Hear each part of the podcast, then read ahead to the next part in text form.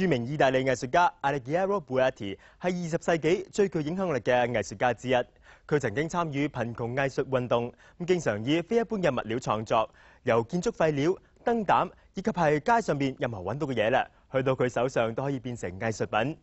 由今日去到七月二十八號，觀眾可以去到 Ben Brown Gallery 欣賞 Alighiero b u e t t i 嘅作品《世界地圖刺繡》同埋其他同期意大利藝術家嘅佳作。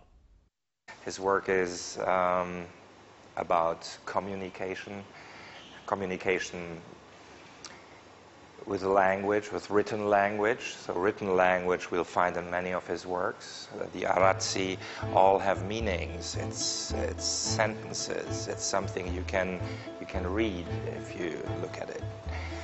Um, and then there is uh, more the non-verbal communication part, where he's working with signs.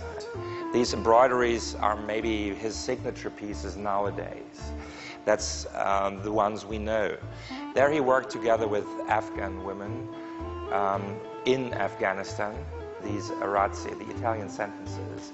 These are the ones he gave to these women, but the colors were chosen by them. The idea of the show also is to show work by his friends, uh, other arte povera artists that worked at the same time as he did, and obviously um, the work by Mario Merz, who is the artist, is very well known. Mario Merz also passed away.